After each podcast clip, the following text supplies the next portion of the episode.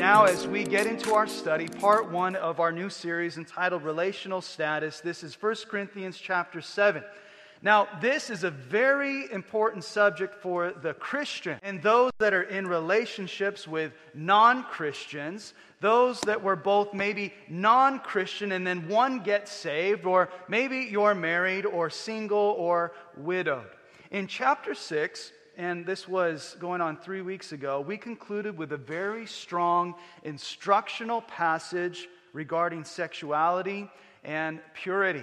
Now, some of the things that we're going to be covering today are of adult nature, and I've done my best to try to uh, uh, mask that as best as I can. But if you're sitting in the family room or other places, just please be aware uh, that this is the subject matter for our service today.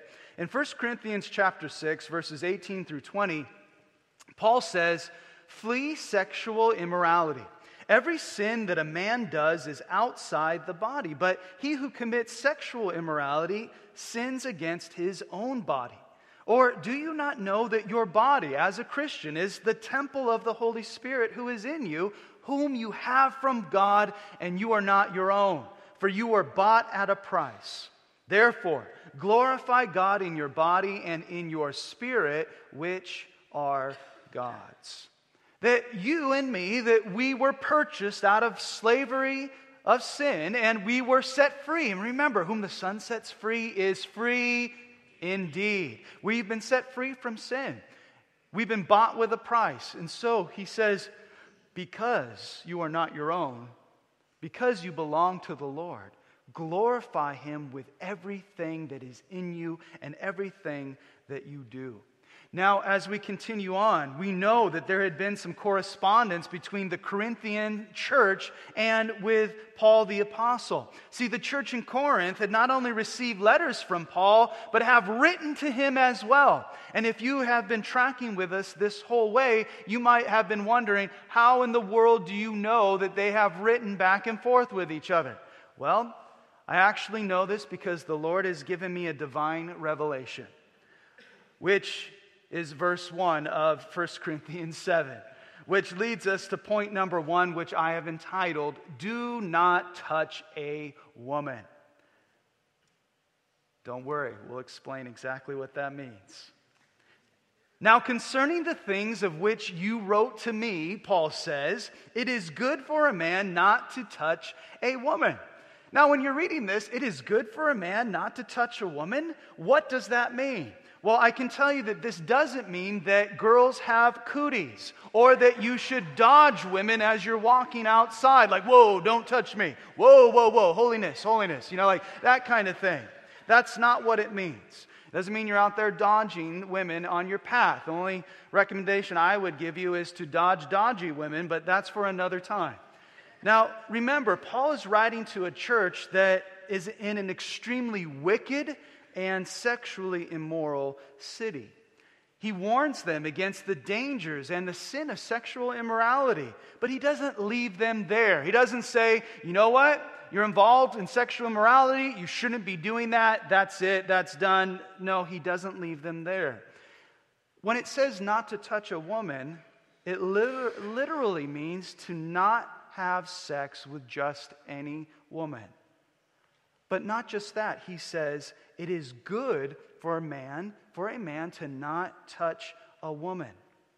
In the original language, in the Greek, that word good can be translated as this beautiful, handsome, excellent, precious, commendable, admirable, genuine, approved, and praiseworthy. It is praiseworthy for a man to not just have sex with any woman. For you to not be going around just having physical relationships with women. Remember, there in the city of Corinth was the temple of Aphrodite, where the goddesses, uh, priestesses would come down and solicit men and show them how they worship their goddess of sex. Sexual immorality. For us today, what a concept this is and what a concept this was for the Corinthians. I don't know if you've noticed this, but entire social subcultures, statuses are founded upon how many people you can have intimate relationships with. It may make you cool. It makes you legendary. In 1 Corinthians 6, verse 18, Paul said, Flee sexual immorality, because every sin that a man does is outside the body, but he who commits sexual immorality sins against his own body. It grieves the Lord when his sons and his daughters are sexually promiscuous and when his creation perverts that which is good. See, when you're single, the world says the longer the list, the better. The longer the list of people that you've connected with in that way, the better. But then you get married. You've met the one, and I can tell you the shorter the list, the better. Paul writes and says that the follower of Jesus is not to get emotionally, mentally, or physically involved with someone in a romantic nature just because so often singles are bored and they date someone. You don't do that because you have nothing better to do. Often, we'll see people get emotionally involved with someone they know they're not supposed to be with, but they've showed them attention. Or really, they have nothing better to do and they think they can have some fun out of it. And then you're dating somebody or with somebody that you know you're not supposed to be, and then you become more concerned with hurting their feelings by breaking up with them than with what God has commanded you to do, and you've become involved now. Where you're not thinking clearly anymore. You're emotionally connected. You might have gotten physically connected. And everybody knows that has ever been in that kind of situation, you don't think clearly. Once those things happen and emotions are involved and physical interaction is involved, you get sucked into the vortex, if you will. And it's just like all around you. And your friends are like, no. And you can't see it because you're right there in the middle of it. See, we need to guard our thoughts, guard our emotions, and guard our sexuality. No matter how much the world cheapens it and downplays its importance, we must hold to what God's word says. I can't tell you. I can't tell you how many times over the last 13 years or so now I've sat in counseling appointments with both men and women who have been devastated by a breakup they sought a relationship with someone without seeking God's will and went down a path with someone without the blessing of the Lord. See, it's too late to start dating somebody and then ask the Lord if this is His will. So often we'll go down a path and then we get to a certain point, maybe it's a few months in or whatever, and like, Lord, is this really your will for me? That is too late. That is too late of a time to start asking if it's the Lord's will once you've already gone down that path. Months go by. Multiple dates have taken place, and then we decide to pray. It's good to not touch the romantic relationship until it's the right time. From the New Living Translation, the Song of Songs, known as the Song of Solomon. It says, not to awaken love until the time is right. And so you protect your heart and you protect theirs too. Oftentimes, people will break up and they'll say in the world, nothing gets you over the last one like the next one. You start becoming more concerned with what you can get out of it, and you start hardening your heart because maybe you don't want to get hurt again. And so you turn off because somebody hurt you, and then you become the very thing to somebody else that you didn't like that happened to you. Protect yourself and protect them too. Be considerate of the other person's emotions and tread lightly into any type of relationship. So, Flee sexual immorality, and it's good to not touch a woman? How in the world am I, as a red blooded male, escape sexual immorality? How am I, who have a desire to be intimate with somebody escape sexual immorality if it says flee sexual immorality and do not touch a woman? What do I do? I, I want to live. Maybe you're here today and you're saying, Well, I want to live pure before the Lord. I want to be holy as He is holy, but I have sexual desires. Well, the Lord has given you sexual desires, He created those desires. Yet some, they don't have the desire to be married or to participate in procreation. It's called the gift of celibacy, and people have debated whether that's a gift or not, but the fact remains the same. Jesus said in Matthew chapter 19, verses 11 and 12, All cannot accept the same, but only those to whom it has been given. For there are eunuchs who were born thus from their mother's womb, and there are eunuchs who are made eunuchs by men, and there are eunuchs who have made themselves eunuchs for the kingdom of heaven's sake. He who is able to accept it, let him accept it. And maybe you're in that category that says, I can't accept that. Well, there's more of you than you might think. You have a desire to be married, and you want to meet the one. And if you're real, they must be real. And as a side note, every single person will ask a married person. I don't know if you're single here today or not. Usually I'll have you raise your hand and then stand and have you look around. Uh, it helps sometimes. But uh, every single person will ask the married couple, so how did you know that, you know, Ruth was the right one? How did you know that, you know, Garrett was the guy you were supposed to marry? Every single single person asks that. Now, how did you know? Like, just like, like, what was it? How did you know, man? And it's been asked of blondes and brunettes and redheads and baldheads. And they all say the same thing. Don't worry, you'll know. And every single person thinks that's the most ridiculous answer they have ever heard in their entire life. I remember because I asked that question, like, how do you know? And they're like, hey, don't worry, you'll know. I'm like, what's that supposed to mean? I'll know. It's good for a man not to touch a woman. It's admirable for a man to not touch a woman. It's the right thing to do to not become physically intimate with a woman unless, dot, dot, dot, which is point number two now, unless she's your wife unless she's your wife. Period. And that's why he says in verse 2 remember, point number one, do not touch a woman. And then point number two, unless she's your wife. Verse 2 Nevertheless, because of sexual immorality, let each man have his own wife, and let each woman have her own husband. Now, marriage is ordained by God. He instituted it, in which a man and a woman experience the deepest, most intimate relationship that you can experience on the face of this earth the relationship between a man and his wife. And this is very fresh with me because yesterday, our very own Amy Jacobs married Jared Cook, and I was able to perform their marriage. Marriage is ordained by God. And congratulations, uh, Amy and Jared, wherever you guys may be at today. Yes, good job. You guys both did well. Marriage is ordained by God. And as it's been said, marriage is an institution in which a man loses his bachelor's degree and the woman gets her master's. End of quote.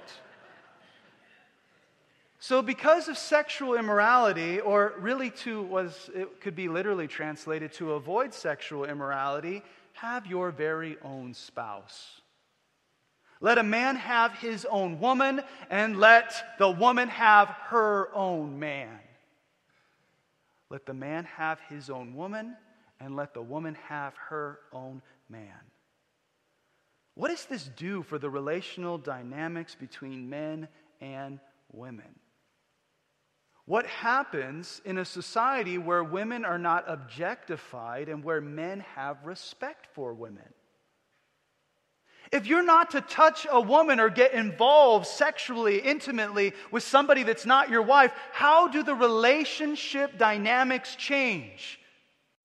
Macro level and even micro level. What happens when women are concerned with the emotional well being of men? And you know, men have feelings too, and they do get hurt, even as women do. What happens when a woman is concerned with the emotional well being of the man and doesn't lead them on or use their sexuality to allure them. I think modesty is something that's very underrated today. What happens when man and woman live in the confines of God's instruction and enjoy each other the way God intended it to be so? It's a beautiful thing. It's an amazing thing. And on top of it, you are not committing sexual immorality when you're intimate with your spouse. So, you don't have the debatable gift of celibacy and you don't want to be committing sexual immorality, then you need to be praying for a husband, ladies, or for a wife, men. And it can be hard. We live in a sexually driven society. Everything you see, you can't even get a cheeseburger without it being, you know, sexually advertised. And it's the way that it is. How do I guard my mind? How do I guard my eyes? Well, one thing that I might just add as a little side note would be that if you ever feel, ladies, like you're lonely, you're wishing you could be married, or whatever it might be, pray for your husband. By praying for your husband, even though you may not have met him yet, Maybe you're hoping that you haven't met him yet, but uh, from the guys that you know already, but uh, maybe you're at that point where you're like, I, I really want to get married. And you're battling with maybe insecurity or loneliness or whatever it might be. By praying for your husband, you know that God knows who your husband is and that you will be counter you really be counteracting the attack of Satan to cause you to be in despair. And you'll be praying for your husband who you may not have even met yet, which is something you're going to do after you meet and after you get married, and hopefully until the day that death separates you. For men, you see an attractive woman, and you're just saying, Oh, I'm admiring God's creation. No, that's not the way that it works. No, when you see an attractive woman, pray for your wife. And this goes for married and singles. Because, for one, you'll be counteracting now the lust of the eyes, and Satan would like to lure you into lusting after something. You'll be immediately, Lord, I pray for my wife, whoever she may be, or maybe you know who she is because you're married to her. Lord, I pray for my wife, bless her, strengthen her, help her. You're counteracting the attacks of Satan, and you're doing what you should be doing as a godly man. And that's why it says here in verse 3 let the husband Render to his wife the affection due her, and likewise also the wife to her husband. Now, I really like this word render because it means to give away for one's own profit what is one's own. Meaning, I own this and I'm going to give it away and it's going to profit me. See, the husband gives to the wife what belongs to him, and the wife gives to her husband what belongs to her, and they both are blessed by it. Now, there are certain mental, emotional, and physical needs that husbands and wives have which can only be met in a marriage relationship. I mean, you may say, hey, as the man, I got physical needs and she's got emotional needs. Well, it doesn't matter. They're all interconnected. When you're rendering the affection due to your spouse to someone that is not your spouse, you're giving away something to that person that doesn't belong to them. Quite frankly, it belongs to somebody else, namely your husband or your wife. When you give yourself away sexually to someone that's not your spouse, contrary to popular belief, you're investing in something that does not have a return. You invest in your spouse, and you return some major dividends. And might I add, in perpetuity. In verse 4, it says, The wife does not have authority over her own body, but the husband does. And likewise, the husband does not have authority over his own body, but the wife does. Now, reading this and looking at this at face value, you might say, What does this mean exactly? Am I to be at his beck and call? This is speaking of the power that you have in regards to physical interaction with your spouse. That there is a power there. The husband has the ability to meet the needs of his wife, and likewise, the wife has the ability to meet those needs of her husband. Not having authority, and this is very interesting, not having authority over your own body is understanding the mystery of the two becoming one in marriage. There are no longer two separate individuals, but the husband and the wife have become one in Christ. And so what you do as the husband will immediately affect the wife, and what you do as the wife will immediately affect the husband. So, ladies, you belong to your husband. And men, you belong to your wife. And you render to each other what belongs to the other person. And so I belong to Ruth, and Ruth belongs to me. Your body belongs to your spouse, and that is a mutual truth for both husband and wife. Let me tell you, and you husbands know about this. When a wife gives her husband a kiss on the cheek, next thing you know, he's turned into a superhero. I have superpowers. When she says, You go get him, babe, I'm like, I will go get him. I will. And, that, and, that, and that's the way that it works. And it's good. There, there is a power there. And it can be used in the right way. And likewise, ladies, you know the things that a man can do that makes all of the women in the audience go, Aww. You know that stuff that guys can do that touches your heart.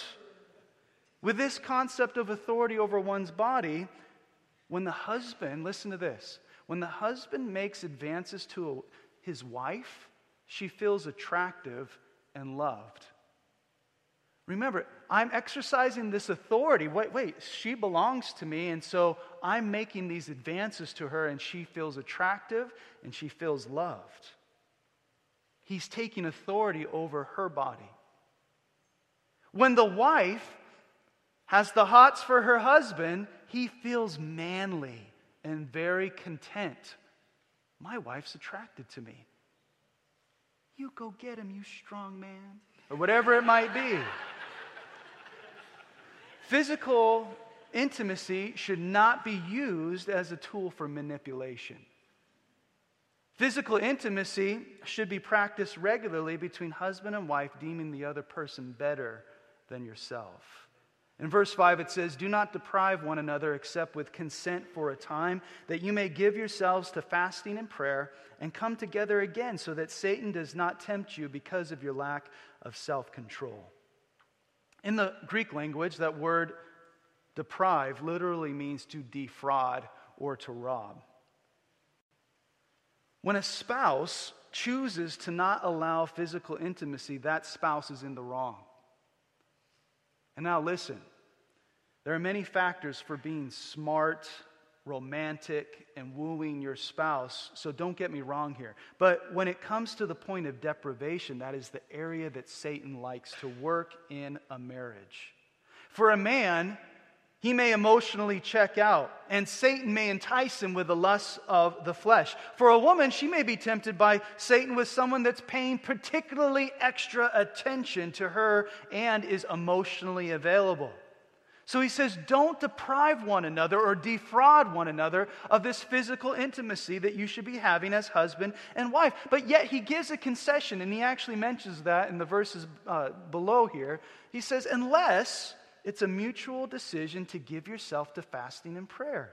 Now, this is something that is not talked about, I don't know, hardly at all in marriage counseling or in romantic relationship building. Prayer and fasting. There's not a quicker way to strengthen a marriage than by doing these two things. There is not a more powerful way to shut down the attack of the enemy in your marriage than by praying and fasting together. Some people think, well, we need a romantic getaway. We need to reignite the spark again. No, it's prayer and fasting. Listen, if we're honest with ourselves, no one gets married for it to not work out. By all means, marry. If you get a good wife, you'll be happy. And if you get a bad one, you'll become a philosopher. And that was a quote from Socrates. I bet you can guess which end of the stick he believed he received. Do not deprive one another, it says in verse 5, except with consent for a time, that you may give yourself to fasting and prayer and come together again, so that Satan does not tempt you because of your lack of self control. So you take a break, but don't take one for too long. Coming together as husband and wife protects you against the temptations of Satan. But prayer and fasting, imagine a couple that might be having problems. The last thing that you want to do is pray. Isn't that the truth? And it doesn't matter if you're having problems or not, the last thing you want to do is not eat. So you take this dynamic of prayer and fasting and you enter into the spiritual realm in a powerful way as husband and wife, and you'll see your marriage recharged. You'll see your marriage strengthened. He says if you're going to take a break from that physical side of things, pray and fast with one another. And even if you're not taking a break, prayer and fasting is an amazing thing that you can do as husband and wife. It's a very, very powerful thing. And this is what he says as a concession, verse 6, not as a commandment. I really like what Pastor David Guzik said. He pastors Calvary Chapel in Santa Barbara, and uh, he's a, a good acquaintance of mine. But he said this on this passage, and I quote God makes it clear that there is nothing wrong and everything right about sex and marriage. Satan's great strategy when it comes to sex is to do everything he can to encourage sex outside of marriage and to discourage sex within marriage. End of quote. So, pay attention to those things. Listen to what God's word says. If you're married, there's a lot of great instruction. And two, if you're single, file these things away and how you conduct yourself and that you're not touching a woman and what exactly that means. And same for you ladies, that you're not touching a man in a way that should only be done between husband and wife and after you have sought the Lord and you have made that commitment. He says, For I wish, verse 7, that all men were even as myself. But each one has his own gift from God, one in this manner and another in that. But I say, verse 8, to the unmarried and to the widows, it is good for them if they remain even as I am. Now, Paul at this point is single. We do believe that Paul at some point in his life was indeed married, and we know this because he was a rabbi. And rabbis had to be married, they had to have a wife. And so either his wife died or she left him when he converted to Christianity. And it has been the tradition throughout church history that it was the latter, that once he converted to Christianity, that his wife left him. His gifting, Paul's gifting, and what he's referring to personally, was the ability to exercise self control when it came to that area. But he concedes that some have that gift in that area and some have gifts in other areas. If you can be single, then that's good.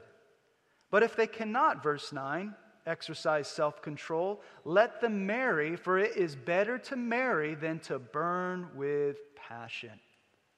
Now, we could conclude with what Paul just said as a self explanatory message in verse 9. However, this verse has been used, unfortunately, as a pretext for some very poor decision making by individuals that are, quote unquote, burning with passion. There have been couples that are Christians and they're dating and they're extremely attracted to each other. Now, if you're attracted to the person that you're with, I think that's a very good thing because if you're not attracted, I hate to break it to you, it's not going to work out. You need to be attracted to your spouse. I wouldn't recommend marrying someone that you are repulsed by. Uh, it's just never a good idea. However, being attracted to someone doesn't mean you're to marry that person. You're attracted to them. It doesn't mean, well, hey, you know, because so often, hey, I'm a Christian and you're a Christian. Are you cool? Yeah, I'm cool. Okay, it's cool. Just because you're attracted to someone doesn't mean that you're to marry them. Well, doesn't it say that, you know, if you're burning with passion, it's better to marry than to, you know, commit sexual immorality? Well, people have used this verse inappropriately for marriage. Man, I want to be intimate with this person, so I might as well get married so I can have the act sanctioned by God. I might as well get married because I'm so attracted to this person right now. You know, there you are, you're sitting on the couch and you're just looking into her eyes and you're like, whoa. And then she's sitting on the other side of the couch and she's looking into your eyes and she's like. And then literally, God's like, whoa, hold up, you two, leave some room for the Holy Spirit there. Like that kind of thing. This is not grounds to get married. We're attracted to each other, and it says, hey, if we can't exercise self control, then we might as well get married. We've been dating for two weeks. We really like each other. Let's get married, and it's okay. Listen, you do that, and it will mess your life up. You don't make a decision, which is one of the biggest decisions in your entire life, to marry somebody because you have sexual desires. You don't get married so that you can be intimate. You get married because you have sought the Lord and He has given you the green light to commit yourself to someone until you're dead. This means for the rest of your life, you're going to be with that person. So you better know if it's the right person or not. And just in conclusion, because we're going to be ending our service here in just a moment, and I feel like this needs to be said. Intimacy then comes secondarily to your commitment to your spouse. It is commitment, then intimate, because intimate does not mean commitment. And we've seen that with heartbroken people who have been intimate, thinking that that equaled commitment. And commitment is what you need first before you're intimate with somebody.